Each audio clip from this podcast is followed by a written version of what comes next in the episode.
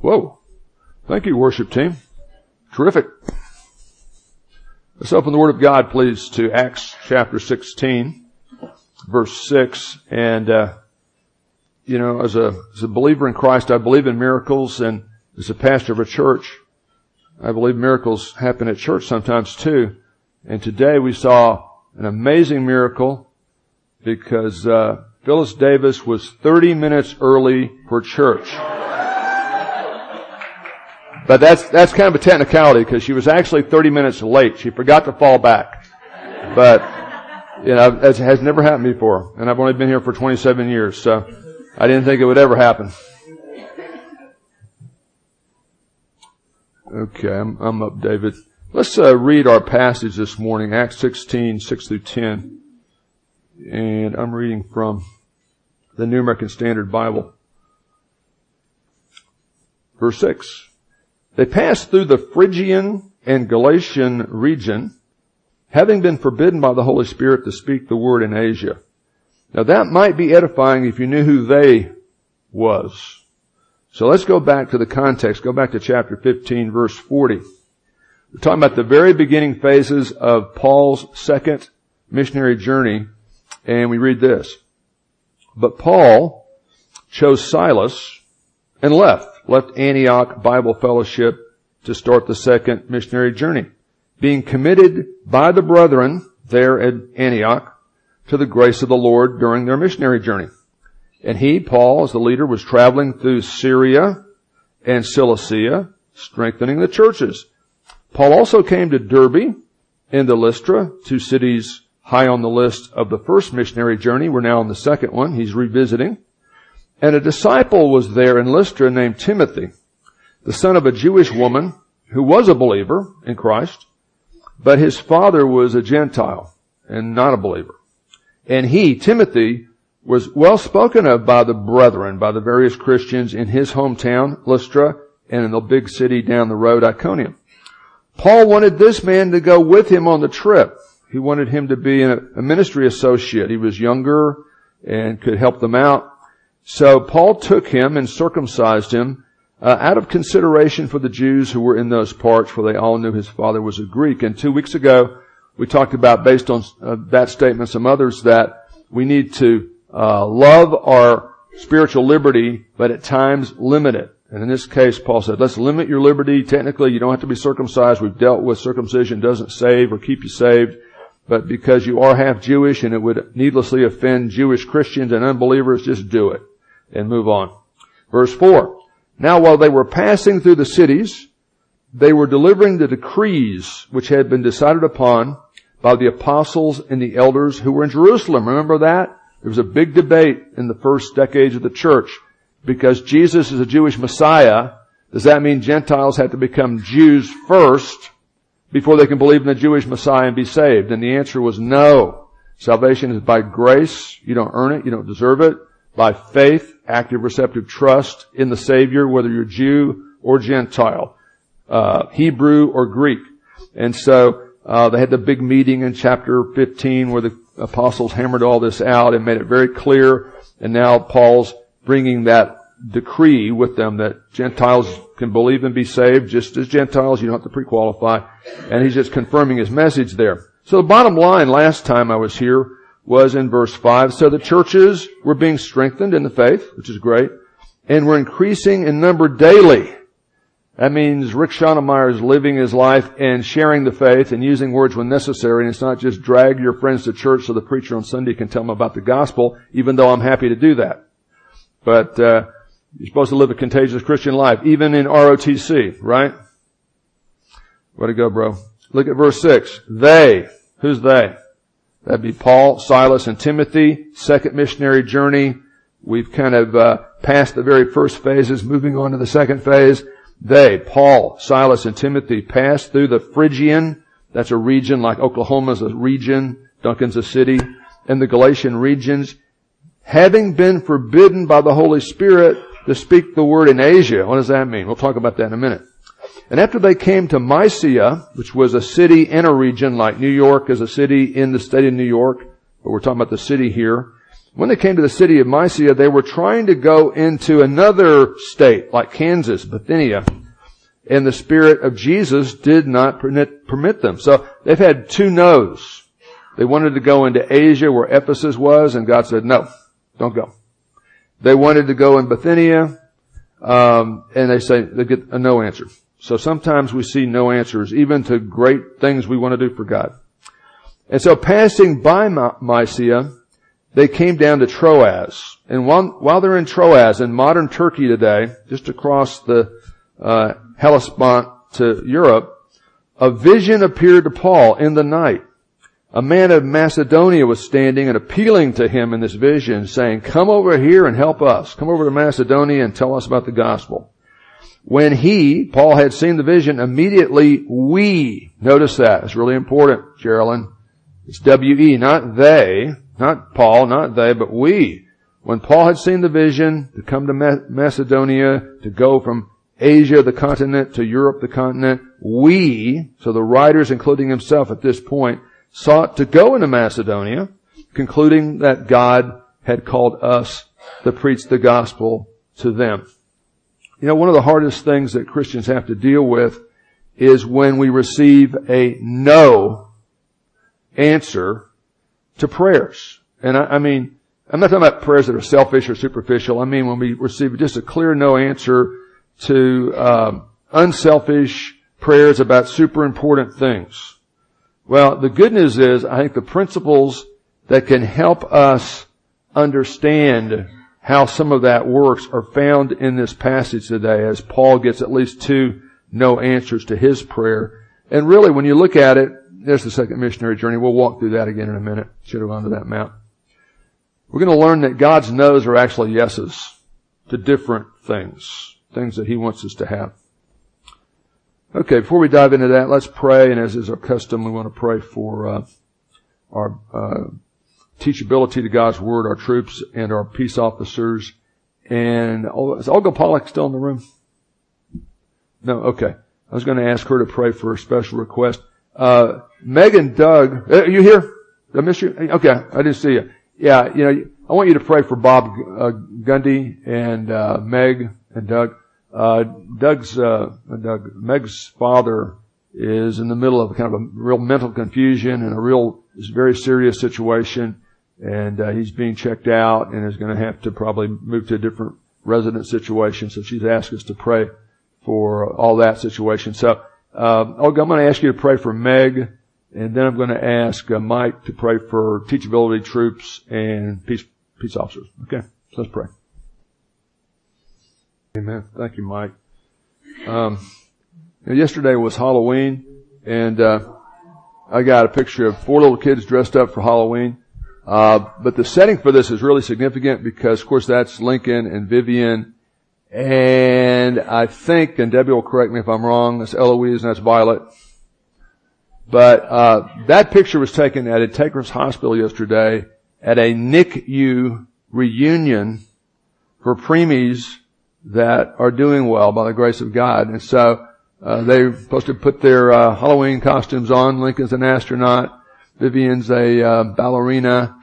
And I think they're polar bears. I'm not sure. Uh, baby polar bears.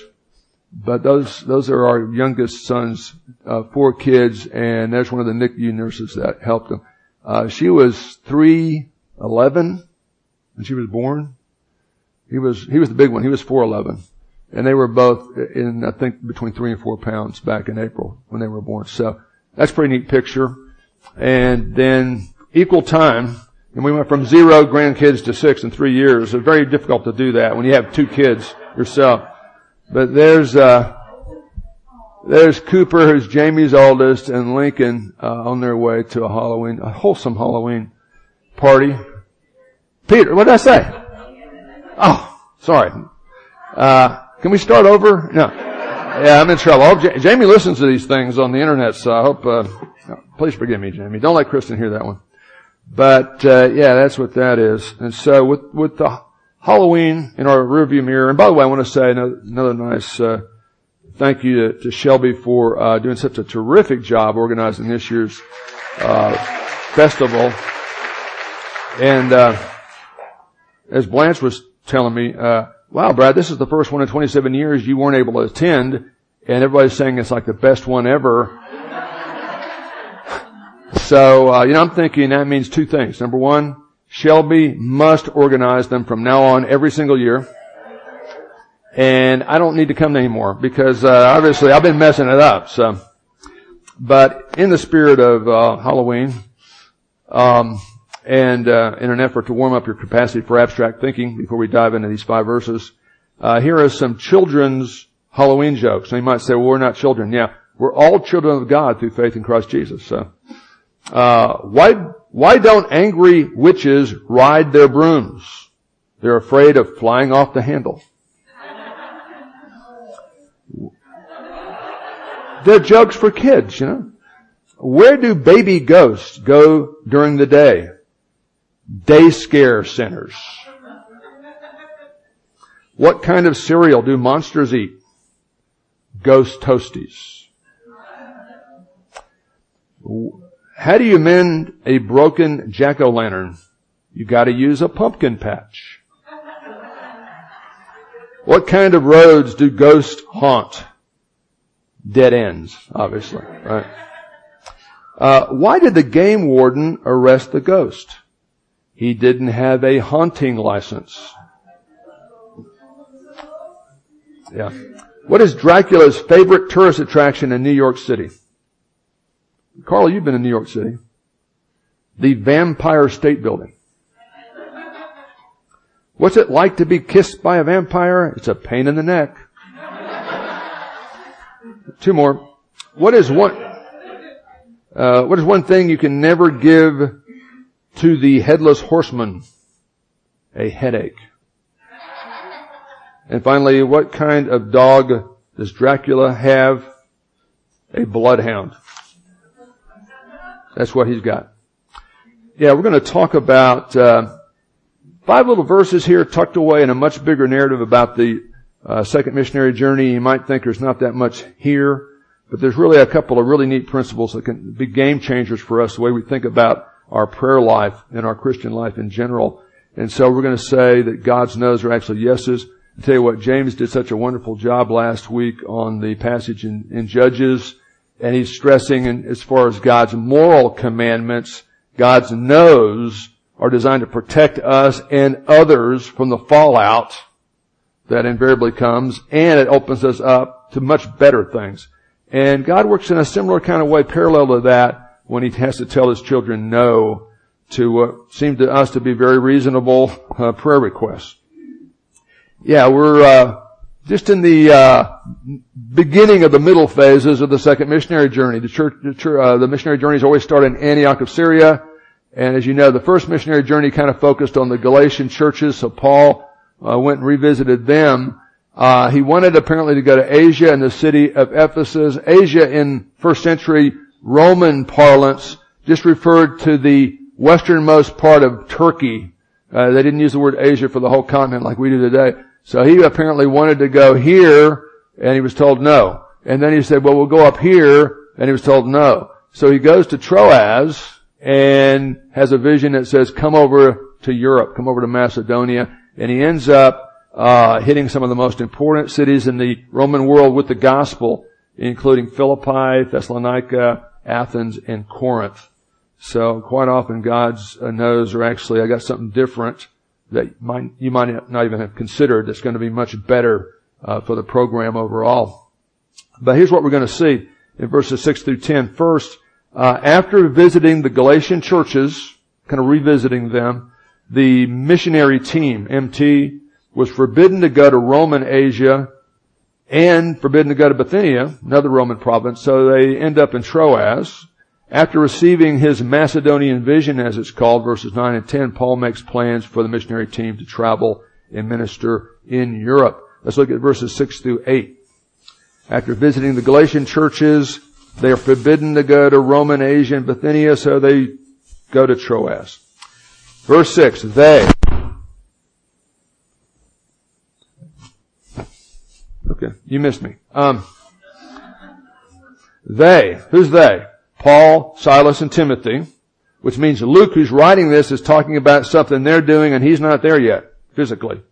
They passed through the Phrygian and Galatian region, having been forbidden by the Holy Spirit to go to Asia, which was obviously what Paul kind of wanted to do. And that made sense because Ephesus was the third largest city in the ancient world behind Rome and Alexandria. So that was a big place to go minister. And there was also, there's already some, a small church there. Somebody had taken the gospel there already by the time he gets there at the end of the second missionary journey. But that was the plan. That was kind of his, his plan, but he got to know there. Now, how was uh, he notified that he was forbidden by the Holy Spirit to speak the word in Asia slash Ephesus? Think he got a text message? You know what? Angel? Uh, I'm not sure how he got it, but here's what I do know. Go back to chapter 15 verse 32. Silas, who's working with Paul here, uh, is a prophet. As that passage talks about two guys at Antioch, Judas and Silas being prophets, which means they're getting direct divine revelation in a, a way that we're not getting today and that we've got in the New Testament written down for us. They encourage and strengthen the brethren with a lengthy message. You know why I always like to read verse 32 as much as possible, Lindley? Because long messages are in the Bible. See that?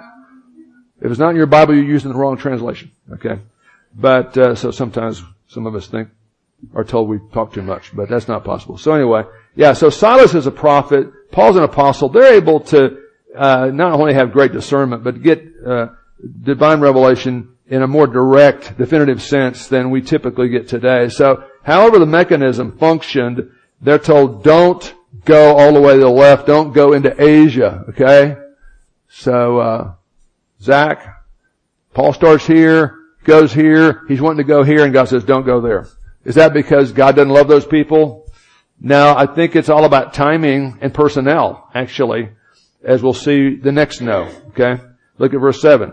So they came to Mysia, and the plan was after they got to Mysia. And again, Mysia is a region in, in Roman governance, but it's also a city right about there. And they wanted to go to Bithynia next. And look what we're told here. This is interesting. The only time in the Bible that the Holy Spirit is called by this title, uh, when they, Paul, Silas, Timothy, came to Mysia, they were trying, attending to take the gospel into Bithynia, which is a, a region um, north and east of where they were. And yet the Spirit of Jesus did not permit them. Now, you know, ultimately, um, forbidden by the Holy Spirit, um, the Spirit of Jesus didn't permit. That's saying God the Holy Spirit, however manifested it to a prophet and apostle, told him, no, it's not God's will for you. But here's the thing. When we see the word of, we tend in English to tend to think it means um, possession. Uh, those are the golf clubs of Brad. Those, that's the Bible of Brad. We wouldn't say it like that. We'd say that's Brad's Bible, that's Brad's golf clubs. But you know, that's, you might say it that way. And so I think when people say, well, you know, my God would never do X, Y, and Z, you know, when they're saying my God would never do something that the Bible says he will do, I'm thinking, well, you got the wrong God, you know. But I've heard people like Billy Graham say, well, my God says in scripture, and it almost sounds like he's saying, you know, that God works for me or he belongs to me. But you, you don't just have genitive of possession. You quite often in English and here in the Greek text, you have something called genitive of association. The God I'm associating with. And I say all that to say this. I think a, a nice paraphrase of verse 7 would be, uh, they got to Mysia, they intended to go north and east to the uh, area of Bithynia, but the Spirit associated with Jesus. Who's the Spirit associated with Jesus? That's the Holy Spirit. A very important teaching of scripture is a teaching no human being would make up because nobody understands it. There's only one God, and you're not Him, okay? There's only one God, and He exists in three persons, and they're co-equal and co-eternal. God the Father is God, but the Father is not the Son. The Father did not die on the cross. The Father did not become incarnate and take on humanity without ceasing to be deity. That would be God the Son who did that the first person, second person, third person. God the Son, the Lord Jesus Christ, is full deity, has all the attributes of deity, but He's not the Father and He's not the Holy Spirit. Holy Spirit is full deity. The Spirit of Jesus, the Spirit associated with Jesus, is co-equal with Jesus. We're talking about God the Holy Spirit here. So that's important. Uh, people try to come up with analogies. They all break down. That diagram uh, goes back to the third or fourth centuries. It was the early attempt to put the Trinity on two dimensions, and it breaks down too. The thing you want to avoid is modalism, which was an ancient a way to grapple with this, which isn't correct, which says, well, um, Wolfgang, Dr. Wolfgang Deeg is a believer, and he's a husband, and he's a father. And in the same way, uh, when God is creating the universe, we call him the Father. When God, Dr. Deeg is, I mean, God uh, is uh, incarnate, we call him the Son. And when God's inspiring Scripture, we call him the Spirit. One God with three different roles. We're not saying one God with three different roles. They do have different roles. For instance, in salvation, God the Father is the author of the plan of salvation. Throughout the Bible, it's always God the Father who's got a plan, who's got a decree, who who does all the stuff behind the scenes in eternity past. God the Father is the author of the plan of salvation. God the Son is the active agent of salvation. He's the one who makes the atoning sacrifice. And how did he validate the saving power of his atoning sacrifice on the cross three days later? The resurrection. As God the Son who's the active agent of salvation, right? The Holy Spirit's the activating agent. He convicts the world of sin, righteousness, and judgment. And look what Jesus says about the Spirit of Jesus, the Holy Spirit, the third person of the Trinity. Go to uh, John 16 real quick. John 16. And uh,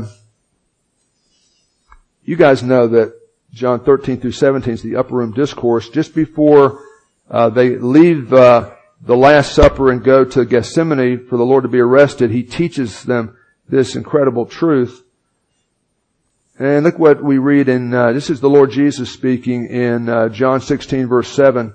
Uh, he's told them he's leaving and they can't come, but they'll come later and they're freaking out, the uh, 11 believing apostles. And he says in verse 7 of John 16, uh, but I tell you the truth, it's to your advantage in a uh, practical, pragmatic sense that I go away, that I go back to heaven, die on the cross, resurrection 40 days later, send back to heaven. For if I do not go, the helper will not come to you in his New Testament form. We're talking about that, talking about that on Wednesday nights, talking about the restrainer leaving before the end times kicks in through the rapture event.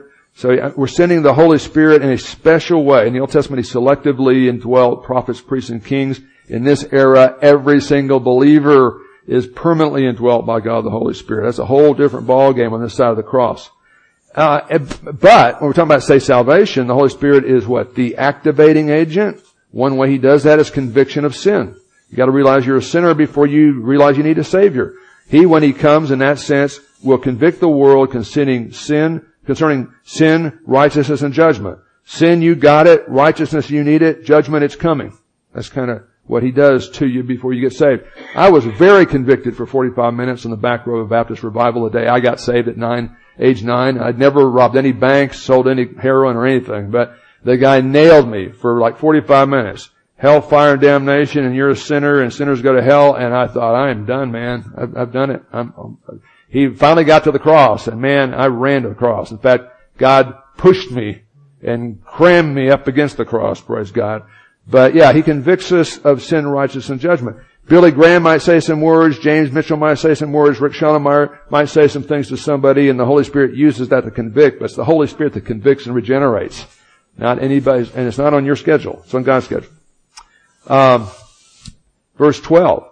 I have many more things to say to you, 11 believing apostles, but you can't bear them now. You gotta get on the other side of the resurrection before you're gonna be able to understand that stuff. But he, after the ascension, when he does his New Testament ministry indwelling the church, he, the Spirit of truth, Acts calls him the Spirit associated with Jesus, the Holy Spirit, third person of Trinity. He will guide you into all truth. Ultimately, the apostles write the New Testament, so we have all the truth we need spiritually to be what God wants us to be. And he'll not speak on his own initiative, but whatever he hears, he will speak and he'll disclose it to you. Just like Jesus takes a lower role in the plan. He's the sendee, not the sender. The Holy Spirit takes a subordinate role. They're co-equal ontologically, but they take different roles. Uh, you want to be like Jesus? Be a great servant. You want to be like Jesus? Be a really great servant with a great attitude. Even when nobody but God's watching. That's the way you do that, right? Look what the Spirit of Jesus is going to do. He will glorify Not himself, but whom? Me, Jesus, for he'll take of mine and disclose it to you. Okay, go back to Acts. So it's interesting. This is the only place in the New Testament where Jesus, uh, excuse me, where the Holy Spirit is called the Spirit of Jesus. But we're not talking about the Spirit within Jesus, like His own human spirit or something, or, or a spirit that belongs to Him and is subordinate to Him ontologically. We're talking about the Holy Spirit, the Spirit associated with Jesus as He announced in His ministry and particularly in the upper room discourse. Okay? Um, verse 8, and so passing by Mysia, we didn't stay long, they come down to, to Troas. So look at this. A couple of principles jump out at me. Uh, they were wanting to go uh, to uh, Asia, which is the, the province, as you know, not the continent, right here. Go to Ephesus, and however uh, they found out, and I think it was direct divine revelation either through Paul or Silas, uh, they were fit, forbidden to go to Asia. So now they've got to do another plan. And now it says uh, we were wanting to go to Bithynia, and the Spirit of Jesus didn't permit them. Wow, Pastor, you had two things that were wrong there that you thought God was going to do. I guess you're just not listening to the Lord, are you? Uh, you can sometimes misinterpret things, you know. Yeah. Well, I just thought God wanted me to be happy, so He wanted me to trade my uh, 62 year old wife. She's about to get 63, so I can. We're gonna.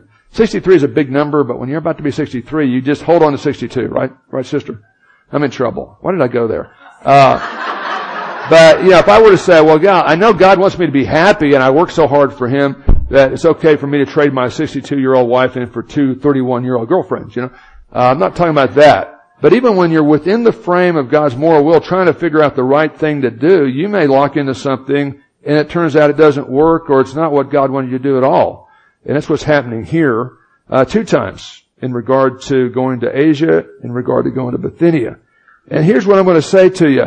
Quite often, many no answers to prayer. When we ask for something significant and specific and unselfishly, sometimes Nicole, you'll ask for something like that and God just says no for whatever reasons. But no answers to prayer are actually, I, was going to say that for later. I blew it. Uh, no answers to prayer quite often are not yet but later answers. Because here's the thing. Uh, God's will is not just a what. It's a when and a how. And I think, uh, I, you know, I look at folks who are going to get married or young husbands, and I think most Christian husbands want to be great husbands. They want to do the right thing. They want to meet their wife's needs. But I mean, our brains have been damaged by testosterone. It's hard for us to understand women and we tend to want to give our wives what we want. And while that may be a valid thing in your marriage, what you're wanting and what you're wanting to give, your wife wants other stuff that's equally valid. So God's will is not just a what. You tell the average husband, young Christian husband, love your wife like Christ loves the church. Well, that means I'll do X, Y, and Z for her because it's things he'd like to get from her. So he's going to give those things to, to her. But God's will is not just a, a what. It's also a when and a how. So you ladies, Debbie, you gotta help Dale with the how. Debbie, if you don't divorce me after making the crack about you getting older, uh, and by the way, you know, I, I, look particularly old today because I went to the, uh, went to the skin clinic for the first time and I, you know, I've had seven different kinds of skin cancer, including melanoma. But they kind of, I, looked like I was in a knife fight and lost. I mean, they burned stuff off and they removed stuff and, uh, it was kind of scary, but they assured me all this was pre-cancer, and so I'm, I'm fine. But I just looked like I was on a pirate ship last week, uh, and I really wasn't. But uh, yeah, God's will is not just a what; it's a when and a how. And quite often, our our no answers are I got something different in a later time frame. Uh, it's not necessarily always bigger and humanly speaking better. You may be working at one business and say, man, if I could just be vice president of that bigger bank or something, everything would be great and you pray for it and you apply for it and you're fully qualified and you don't get it.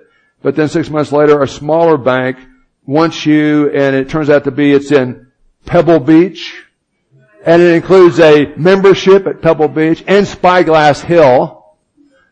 And, and, and uh, when that kind of thing happens, you go, oh wow, now I get it. Now I kind of see it. And sometimes when you get to be as old as I am, I've had enough of those scenarios play out where I've been able to connect the dots. Isn't that an advantage, Blanche, of walking with the Lord for a while? You see a lot of that in hindsight. But some of the things I've asked for that I didn't get, or I've seen other people ask for they didn't get, I still have no idea. I, I don't see how God's connecting those dots.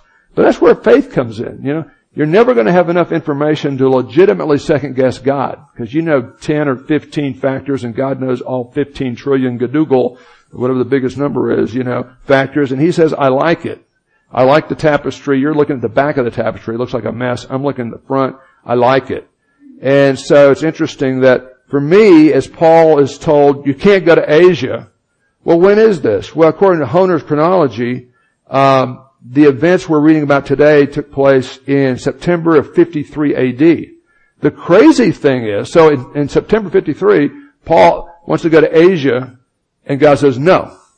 How about Bithynia? No, I want you to go to a whole different continent. But, but in, in September 53, Paul's told no, don't go to Asia. Now this is the second missionary journey, right? He's got another one that's, that's recorded in Acts. He may have gone on the fourth that happens after Acts, but uh, on the third missionary journey, basically, Mel, a lot of people don't know this. Basically, the third missionary journey is Paul going from Antioch. It just won't go away. Well, it, it, it locked up. Anybody with my hairdo should really be making hair jokes, right?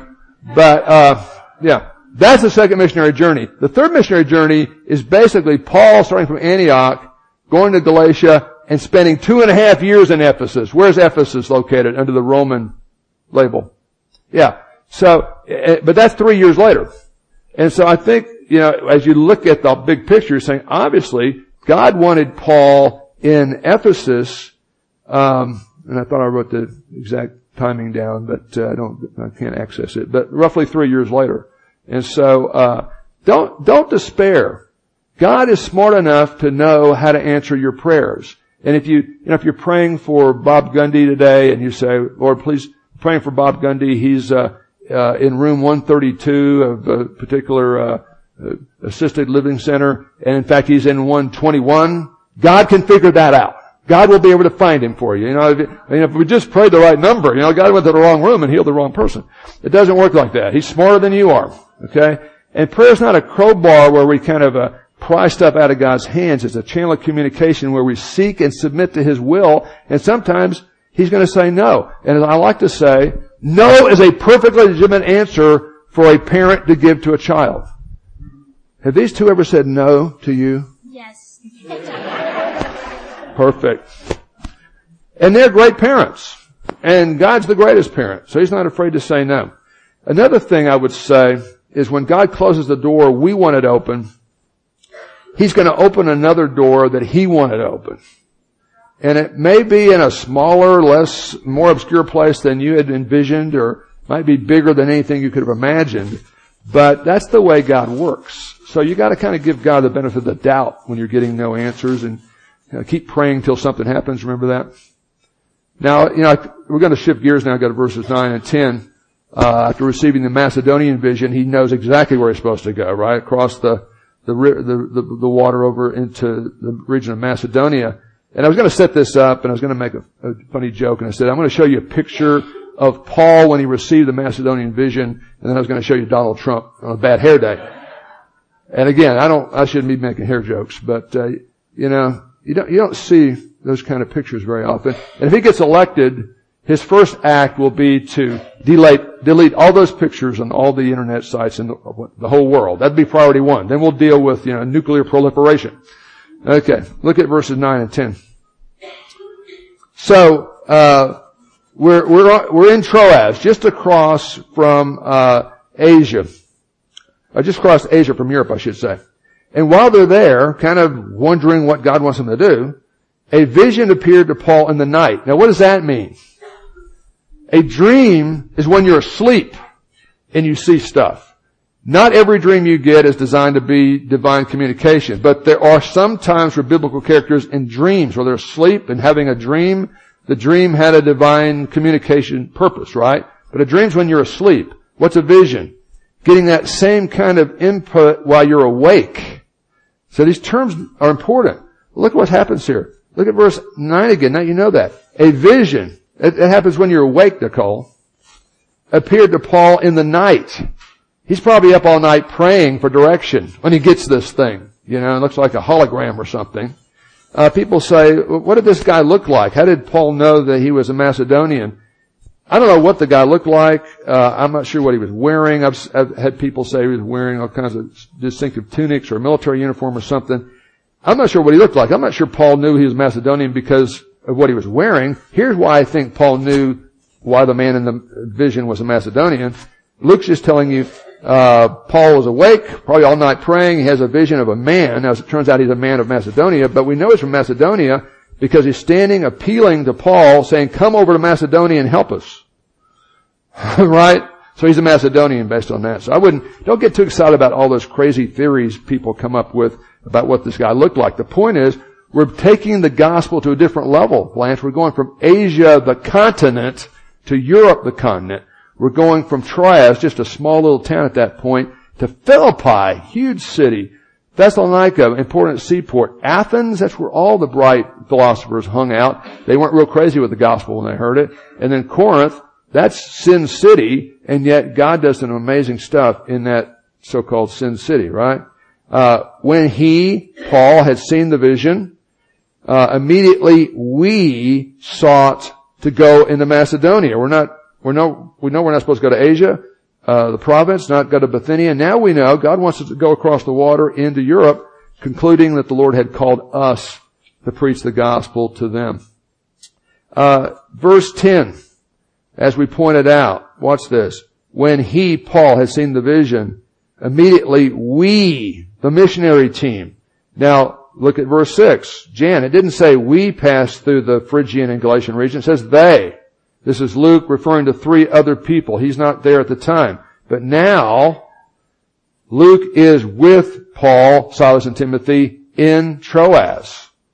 Luke is kind of ju- jumps in and out of the second, third missionary journey, but he's all the way with Paul from uh, Caesarea to Rome at the end of the book. This is the first of four major we or us passages in the book of Acts, and it's if it doesn't make your uh, heart pitter patter a little bit to realize not only has God allowed this guy, Dr. Luke, to write this thing and preserve it so we have an English translation, Luke is actually an eyewitness to many of the events in this book, uh, as he points out by using the first person uh, pronoun there. Not they, but we. When he had seen the vision, immediately we sought the missionary team, four people now, to go to Macedonia, concluding that God had called us, Paul, Timothy, Silas, and Luke, to take the gospel there. Uh, you know, uh, it's funny. Paul kind of had three phases of his plan, when you, or maybe four phases. Uh, when you go back to the days just before this missionary journey started, remember we did the first missionary journey with Paul and Barnabas, and John Mark left and quit, and then they do the whole thing, and they go back to the sending church of Antioch, and they're there for a little while, and then Paul says, hey, let's go back and revisit all the cities we visited on the first missionary journey. Barnabas, let's go back. And what Barnabas say? Yeah, let's go. But let's take Timothy. I mean, let's take, uh, let's take Mark with us again. Let's give Mark another chance. And what Paul say? I, I can't do that. I don't trust him. You know, he bombed out and he's a good guy and eventually he'll get his credit back, but to me, I can't trust him. I, I just don't, want to go on a trip like that with him because I'm, I can't depend on him to hang in there with us. And Barnabas said, you know what? I gotta disagree with you on that. I think he's good to go. He made a mistake. I think he's stronger. I totally trust him. And so Paul's plan A was he and Barnabas go back and revisit the Galatian churches. That was the plan. God had a bigger plan than that. And as I've mentioned to you, as it turns out, Paul and Silas and Timothy and some of the time Luke they don't just revisit the Galatian churches. They go all the way across into Europe and Philippi and Thessalonica and Athens and Corinth. That's a big, big uh, quantum jump. Plus, what Barnabas do? Barnabas, the, the text says Barnabas took Mark and they went back to Cyprus. That was the first place Paul and Barnabas and, and the group had gone on the first missionary journey. And according to church history, from there they go down to Jerusalem and across the North Atlantic. So God said, Paul, you're thinking too small. I don't want you and Barnabas just to do some follow-up work. I want you to have a team and Barnabas have a team and I want you to go all the way into Europe and I want him to go all the way across North Africa. So, you know, Paul had kind of a plan A, but God, uh, kind of, uh, him and Barnabas revisited everybody and then God changed the circumstances so it's Paul, Silas, uh, Timothy, and, and later Luke to go to and beyond Galatia. Uh, Paul's plan was, okay, now we're rolling, let's go to Asia. Let's go to Ephesus. And we can't do that, well let's go to Bithynia. And God says, no. Basically, go to Troas and wait. And then, uh, Paul is told that what for him would have been his plan C is actually God's plan A from the, from the start. I don't want you to, to go to Asia now. You can do that during this third missionary journey. I don't want you to go to Bithynia. Peter's going to do that. If you read First Peter, the first couple of verses, he talks about believers in Bithynia he's ministered to. God knew that the Bithynians needed Peter, not Paul, right? But the Philippians needed Paul, not Peter, right? So, you know, you gotta be flexible to live a Christian life. Because God's the chief and you're just an Indian. I mean, you're just a Native American. Okay? And that includes pastors too. Christians aren't celebrities, we're just servants, right? So, uh, while bigger isn't necessarily better, and I'm going to say in this case, Paul's missionary journeys become much bigger than he had planned initially himself. While bigger isn't necessarily better, quite often God's vision for us is different and quite often bigger than our vision for us. God's vision is quite often different and bigger than our vision for us. Well, you know, golly, you know, I grew up and I, I played baseball and I, I wanted to be a golfer and I played a lot of competitive golf in high school, first part of college and, you know, the inability to make short putts under pressure, you know, uh, and a lack of distance. I could only hit my persimmon, persimmon headed driver with a Balata ball about 220 in the air. And now that I'm 62, I can still hit it 220 in the air, you know, thanks to technology. Um, so, you know, the inability to make short putts, uh, kept me from doing that. So I didn't get to do that. And then I was going to be a dentist. Remember? Uh, and I always say my, uh, my wife married uh, me under false pretenses because she had just graduated from dental hygiene school and we got married and I was halfway through my biology slash pre-dental career and, uh, I got into dental school and then after about, after we did 12 weeks of gross anatomy, uh, I decided I don't like being a dentist. I mean, it's a bad time to decide, you know. Um, so, uh, talking about the will of God, not just being a what and a when. The way I really learned that was from my wife, because after we uh, really got going to dental school, the more we did, the less I liked it, and I just felt like this is not a good thing. And um, it's funny because I speak to you every week, and I teach a course on communications at Cameron. Uh, and listen, when I was married, when I was uh, in dental school, I was the most terrified person in the world about doing any public speaking, and by public speaking, I mean two or more people. Okay, I could do one on one, but two or more, I would freak out. I'd get nervous. My heart would beat. You know, I, I couldn't come across well. So, I mean, how could I be a preacher? But during that phase of dental school, I'm re- becoming increasingly unhappy with dental school and, and just, I felt like a square peg being forced in a round hole. Uh, our little church, Bible church we attended, met in a daycare center. They didn't have a nice facility like this. Just a handful of people, but they taught the Bible, they prayed, they loved each other. We went there for our church. We're the only 20 year olds in the thing. Everybody else was 40 or 50. Uh, but we didn't notice that. They all kind of loved the Lord and we did too, so it's fine. But, uh, they got so desperate a couple of times they asked me to teach Sunday school for little kids and that kind of scared me. But I did that okay and then eventually uh, the, the, the guy that taught the teenage group, and the teenage group was like four people. It wasn't something like James does, which is Super Bowl quality youth group. It's like a, a Sunday school class for four teenagers. And he was going to have to miss, and the three people who normally fill in for him were all out of town or something. So they asked me, because I was the closest in age. And, you know, I just didn't have enough guts to say no to the guy who asked me because I respected him so much. But I didn't want to do it. Because I knew it'd be a disaster. So, uh, you know, I'm, I'm doing like dental surgery on people during the week, that week, but I'm afraid about having to teach four teenagers about Jesus. You know, it's weird. But, uh, yeah, so I'm nervous all that week, but I overstudied. Uh, this is my tendency. And, uh, so I'm, I'm so nervous. I'm just scared. Dennis, I'm shaking. I'm sweating. I go around the corner to our little room and I realize there's only one teenager there. Apparently the other three had heard I was going to be teaching, so they decided not to come. And, but I'm still nervous. I'm just, I'm terrified.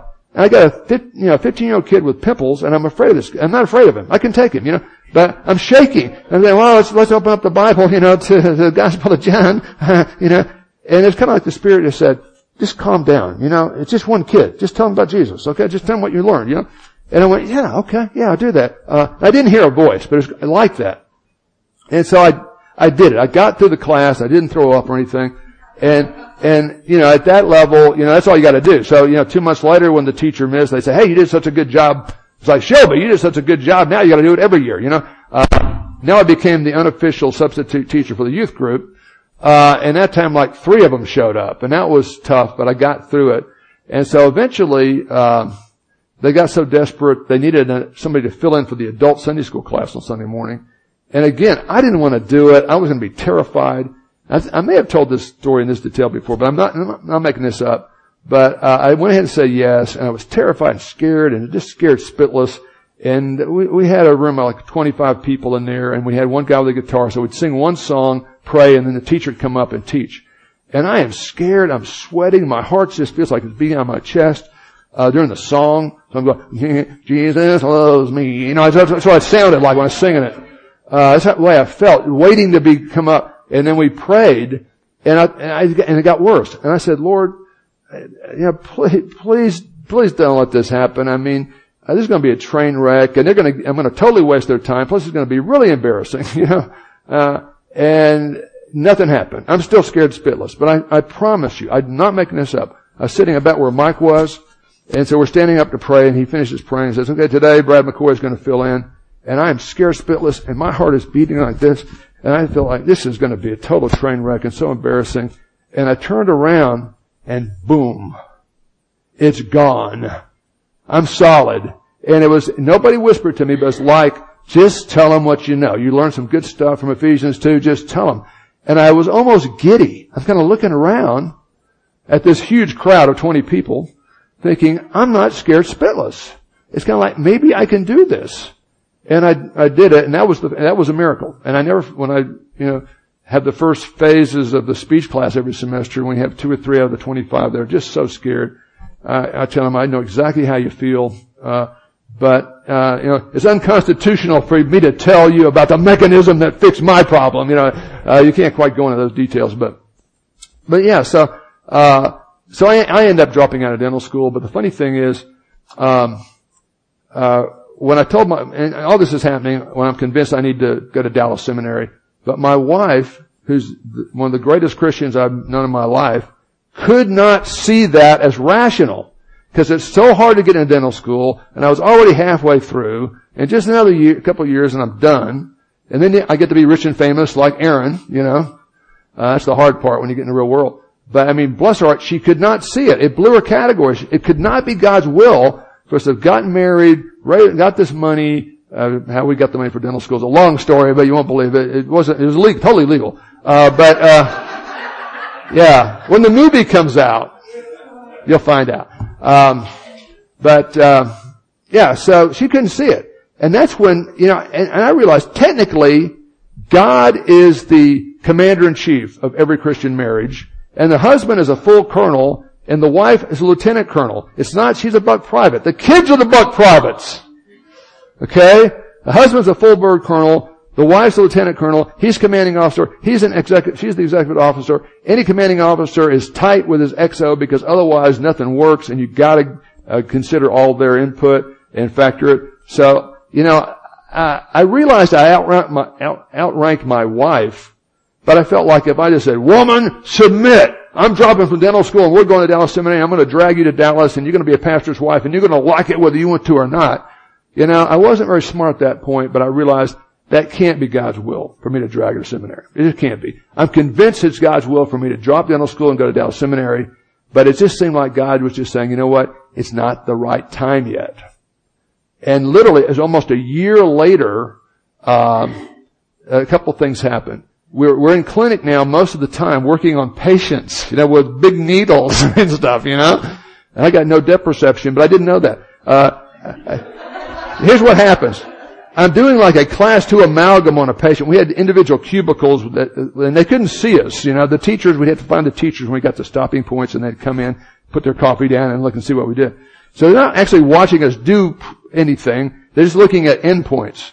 So one day I'm trying to do a, you know, like a, a second molar way in the back of a small person's mouth. As a dentist, you like big people with big mouths. It's easier to work on.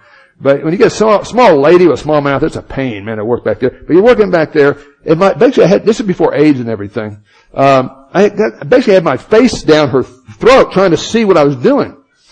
And that's the way I'd done everything for, you know, two years in dental school. And a professor just happened to walk by and he said, what are you doing, McCoy? And I said, I'm doing a class two amalgam. you know, what do you, you know, he said, come here. He said, you can't put your face down her throat like that. Are you crazy? You know, we'll owe her a million dollars in sexual harassment. No, she didn't say, he didn't say that. Uh, he said, you can't do that. He said, you gotta be, you gotta be able to see better than that. I said, I, I can't see unless I do it like that. And I still can't really see what I'm doing. I mean, really. So he, he goes, have you had your eyes checked? And I said, yeah, I've been wearing glasses since I was 18 months old.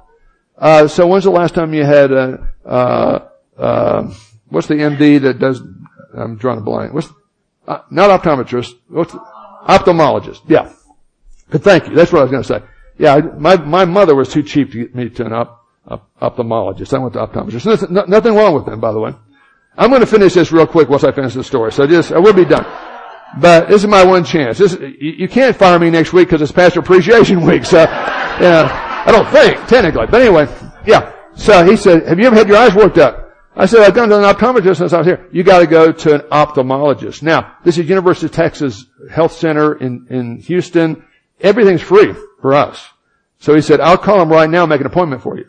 So like the next day, I get the first, like a two hour workup on my eyes and, um, it, and it takes like a week to work up the results. And when I came, when it went back a week later, the ophthalmologist, wonderful uh, Christian lady, as it turns out, says, she sits me in the office like I've got a terminal disease, man. The shades are drawn. It's dark. I thought, I got tumors. I'm, I'm done, you know.